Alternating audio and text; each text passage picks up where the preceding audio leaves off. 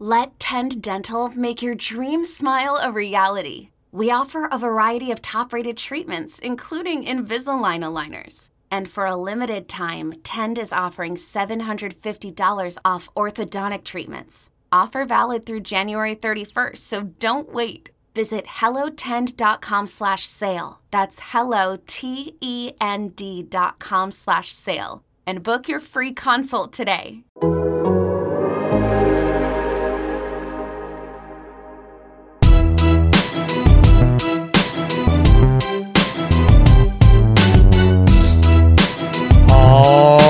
Everybody. Welcome back to another edition of the 12 Questions Podcast. My name is Jeff Gluck. I'm a writer for The Athletic, and each week I ask the same 12 questions to a different race car driver.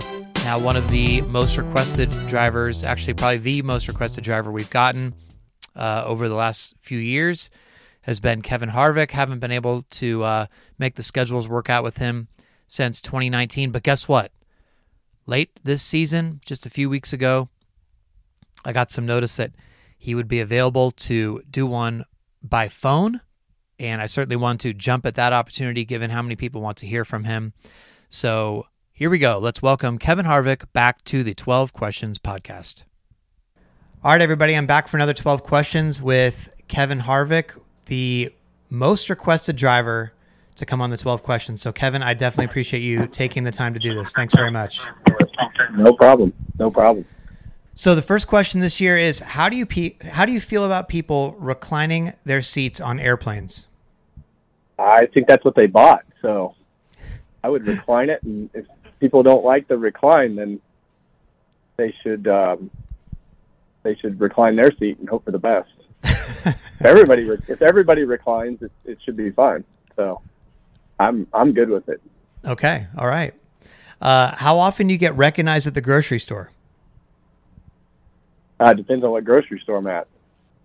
Um, I would say I live in Charlotte, so it's not often. But if we go to the grocery store during the race weekend, it's a little bit different. So, um, but not much. Don't get bothered much at home. Interesting. Okay. See, I thought you know maybe the Charlotte people would be more aware, but um, or maybe they're just leaving you alone. Yeah. Well, I live in I live in South Charlotte, so it's kind of out of the out of the rat race of of Mooresville. Okay. Yeah. Yeah. That makes sense. Uh, on a scale one to ten, how good are you at replying to text messages in a timely manner? Um, I would consider myself a nine. Wow. Wow. That's, yeah.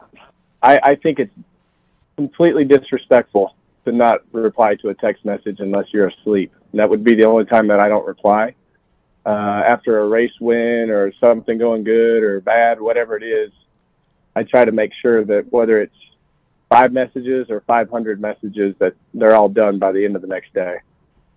Oh man, you are putting me to shame because my excuse is always, well, I have two kids, so it's hard for me sometimes to to write back in a timely manner. But here you are with two kids and busy guy, and you're you're yeah. doing it. So if I have if I have a lot, I'll wake up earlier in the morning so I don't take time away from my kids. So that um, I, I just feel like it's sending somebody the middle finger if you don't respond to them in a timely fashion. Wow, I love it. I love it. Uh, what is the best way to get out of a conversation with someone who will not stop talking? Usually, usually for me, it's um, all right. Well, I have I have a call or I have a meeting, and I'll talk to you later. I'm not really shy about about figuring out how to get out of conversations. I could see that. You you have sort of that nature about you where you're just like, look, I mean, we're done. We're done here. I appreciate yeah. that. Yeah. Yeah, it's usually it's usually it's usually you know, I, I'm a I'm a pretty schedule oriented person and, and if I have if I don't have anything to do I'll probably stand there and talk to you. But if we're talking about something that I don't want to be talking about, um, you know, I think it's um, you know, it's it's usually I, I have something else to do. Gotcha. Uh, if you could pick only one form of social media to use and drop all the rest, which would it be? Uh, I would say Twitter because I that's the one I use the most. Um, the rest of it, Facebook is seems out of date, and Instagram I just haven't spent enough time on to to really understand all the ins and outs of it, and it just seems it seems like there's way too much going on on Twitter. I can post, hit send, put my phone down, and move on. Yes, and we all appreciate that you do for sure. Well, not the move on part. I mean, Yeah. you can keep tweeting all day, and we'd we'd all eat it up. So, um, Yeah. uh, what advice would you give someone who is having a hard time getting over a mistake they've made? Uh, in this business, if you have a hard time getting over a mistake, you, you need to figure it out pretty quick because this this deal will eat you up and spit you out, and that's really one of the keys to being consistent in our sport is is being able to get over things and being confident in yourself to to move on and, and understand that you're here for a reason. You know how to do this, and and um, you know short term memory is a necessity at our level. Yeah, that that makes total sense to me. Uh, so this next one is a wild card question, and I'm mixing it up for each person. And I'm still just sort of like I don't know if the word's hung up or fascinated by you know drivers speaking out in this era. And and you made you know a very conscious decision to speak out this fall um, about stuff you were passionate about. Um, I just feel like it maybe it catches me so off guard because we're we're just not used to seeing drivers be so strong against NASCAR without fearing repercussions. And you know, ar- arguably, you did get some uh, repercussions by being pulled for inspection after that. So, I guess has it been? ha- Have you found it worth it? Like with all that's gone on, has it been worth it for you to use your voice and use your platform in that way as you as you have recently? Absolutely. My runway's short, and I'm at the I don't give a shit level, and I just want it to be right for my peers.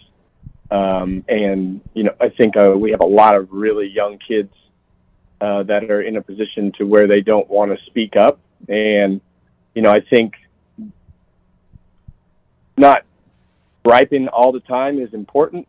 I think speaking up when you feel like you're, you know, in a situation that needs to be addressed is important, so that people take you seriously because it's not something that you can do all the time.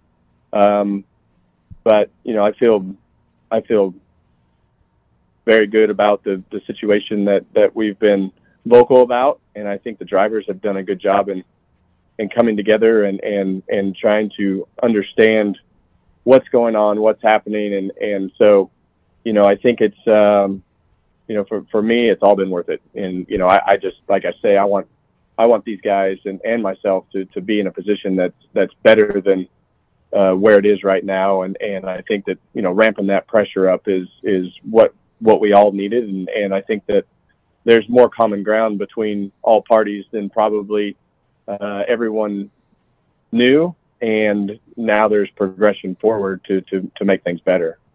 Yeah, yeah, that's really interesting. Um, so if someone blatantly wrecked you to win a race, would you interrupt their celebration? Tough question. You know, I think wrecking somebody to win the race is probably different than wrecking somebody running tenth. So, you know, I think that um, for the win, you usually have a lot more. Usually have more understanding of the of the situation. You don't like it, but you know, I think it's um, it's definitely it's definitely something that you you know you file in the back of your memory bank and and you and you handle that down the road and hope that it hope that it comes full circle and and you can use that you can use that free ticket in the same situation. But I don't think so. I don't Okay. think you interrupt that celebration. All right. What movie do you think you've seen the most times in the last year? Um, I mean, it's going to be a kids movie. So Yeah, yeah. I don't. I don't, I don't really, I don't really have the luxury of watching my own movies anymore. So I totally understand. um, most of them, I just, I just tune out. Um, but we've we watched everything from. Oh my God, we we watch. Keelan watches YouTube and dumb videos, and Piper watches. You know, usually it it it varies. So I don't know that we we can all agree in our house on on who's watching what because everybody watches something different. My wife is fifteen hundred European movies and Piper's animated cartoons, and but I do like I do I will sit and watch. Piper does like to watch Tom and Jerry, like old school Tom and Jerry. So I, I will sit down and, and watch those with her. So, um, but that's there's really nothing consistent in our house as far as what we watch because it's so random with the kids. Dang, Dirt I- Vision, Dirt Vision. maybe Yeah, yeah. Dirt Vision, Dirt Vision or Flow. Usually that's that's the only thing that's consistent that I watch. Yeah, I, I can understand that. Um, when you think about NASCAR five years from now, what are you the most optimistic about, and what worries you the most? Uh, I think the thing I'm the most optimistic about is our drivers. You know, I think we have a lot of really good young drivers that have been here for a little bit now. Good ones coming up. Um, you know, I'm I'm optimistic about that. I'm nervous about um, just everything that's going on with the teams and, and NASCAR. You know, I I, I hope that uh, you know they they they come to a common ground, but I think that's not five years out. So you know, I think that's less than five years out. Um, but you know, I think the the one thing that that worries me the most five years out is just where the teams are and and uh, making sure that they're healthy and and financially healthy and and doing the things that that they can do to you know to to keep the keep the cars where they need to be on the racetrack enough of them. I hope it stays as i hope the charters stay as competitive as they are now because i you know i like the the ownership and and um but I always I always worry about the team, so I always want them to be in a in a healthy position. Yeah, yeah, for sure. Uh, so a magic genie appears and offers you the chance to go back to the beginning of your racing career and start all over. But the catch is that you get to retain all of the knowledge and experience you have now. So do you go back and do it all again, or do you stay where you are in the present? Mm, I think the only thing that I'd like to see changed, obviously, the experience for me was drastically different than anybody else that that went through their their career just because of everything that happened with with Dale. But if I had that, if I had that to do over again, I, I would I would you know take his accident out of the equation and and be able to race with him. So I think for me, if I if I had that magic genie, I, I would do it all over again just because of that. I mean, it's it's been great experience for me, and there's been a lot of great things that have happened and and evolved. But you know, having him around would have been would have been great to um, you know to have on the race team, but you know to have him around our sport and and everything that comes with that would have been highly valuable. Yeah, man, I can only imagine. Um, so each week I ask a driver to give me a question for the next person. The last one I did was with Kyle Busch, and Kyle says, "What is something you would like to have different in Keelan's racing path versus yours? Do you feel like you wanted to do something coming up that you didn't get to do, but are going to make sure that Keelan does?" Yeah, he needs to be able to race a lot of things. And that's really the path that, that we've been on lately. You know, he's been he's raced the go kart stuff here. He's kind of messed around with the dirt car stuff here and there at the at Millbridge and um, in the Legends car now. Headed to Europe next year to, to race his go kart and and then you know things will evolve. So I want you know I think in today's world you need to be very versatile in what you can do inside the race car, and you need to see a lot of things because I think the kids win too much here um, when they just sit in one division. And I think they, you know, I think it would be very valuable to most of the kids to lose more and have their, you know, have their have their have their mind wrapped around what it's like to lose, what it's like to struggle, um, and know that there's always somebody out there that's better than you. And so that's that's really where the the Europe mindset and having him go race in Europe comes from, I assume. Yeah, I mean, our goal was to you know take him as far outside of his element as possible, race people that he doesn't know, um, in a country that he doesn't understand the language, do a lot of it on his own, you know, to to, to figure it out. Right, either either sink or swim. So you can either figure it out or you can you can you can not not do well. So you know he's competitive enough uh, enough to where he wants to do well, and and he's you know he slowly started to started to figure it out. So, um, but I, I think that as many situations as we can put him in, being comfortable, being uncomfortable, the better off he'll be down the road. Yeah. Wow. That's super interesting. Um, so the next interview I'm doing is with Landon Cassill. Do you have a question I can ask Landon? Yeah, I'd like to know why I should invest in crypto. that is a good one. yeah, appreciate very valid for Landon too. yes, yes. Okay, that's perfect. Well, man, thank you so much for uh, taking the time to do this. I, I know everybody's really going to enjoy hearing it, so thanks. No problem. No problem, man. Thank you. All right, everybody, there you have it. Kevin Harvick on the 12 Questions podcast. So happy he was able to join us, and hopefully, those of you who've been asking uh, to hear from him on this series uh, will be pleased with that uh, episode there. Uh, and this, of course, leaves just one left Landon Cassill, who always does the season ending 12 questions. He also uh, is the test dummy for the 12 questions, helps refine them, um, as many of you know, uh, before the season. And then he goes last to answer them at the end of the season. So we will be conducting that interview shortly, and that will wrap up this season of the 12 questions. And there'll be some sort of a new version, I would assume, next year.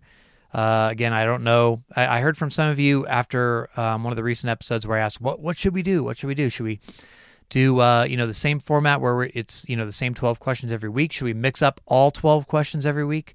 Should we do like a twelve minutes type thing where we just talk about whatever?" Um, it's really about what you guys want to listen to and read. Um, so yeah, let me know. Keep sending that feedback in. So far, it seems pretty much like you like the you know sort of traditional 12 questions personally i guess toward the end of the year, I sort of go, oh man, been asking these 30 whatever times all year.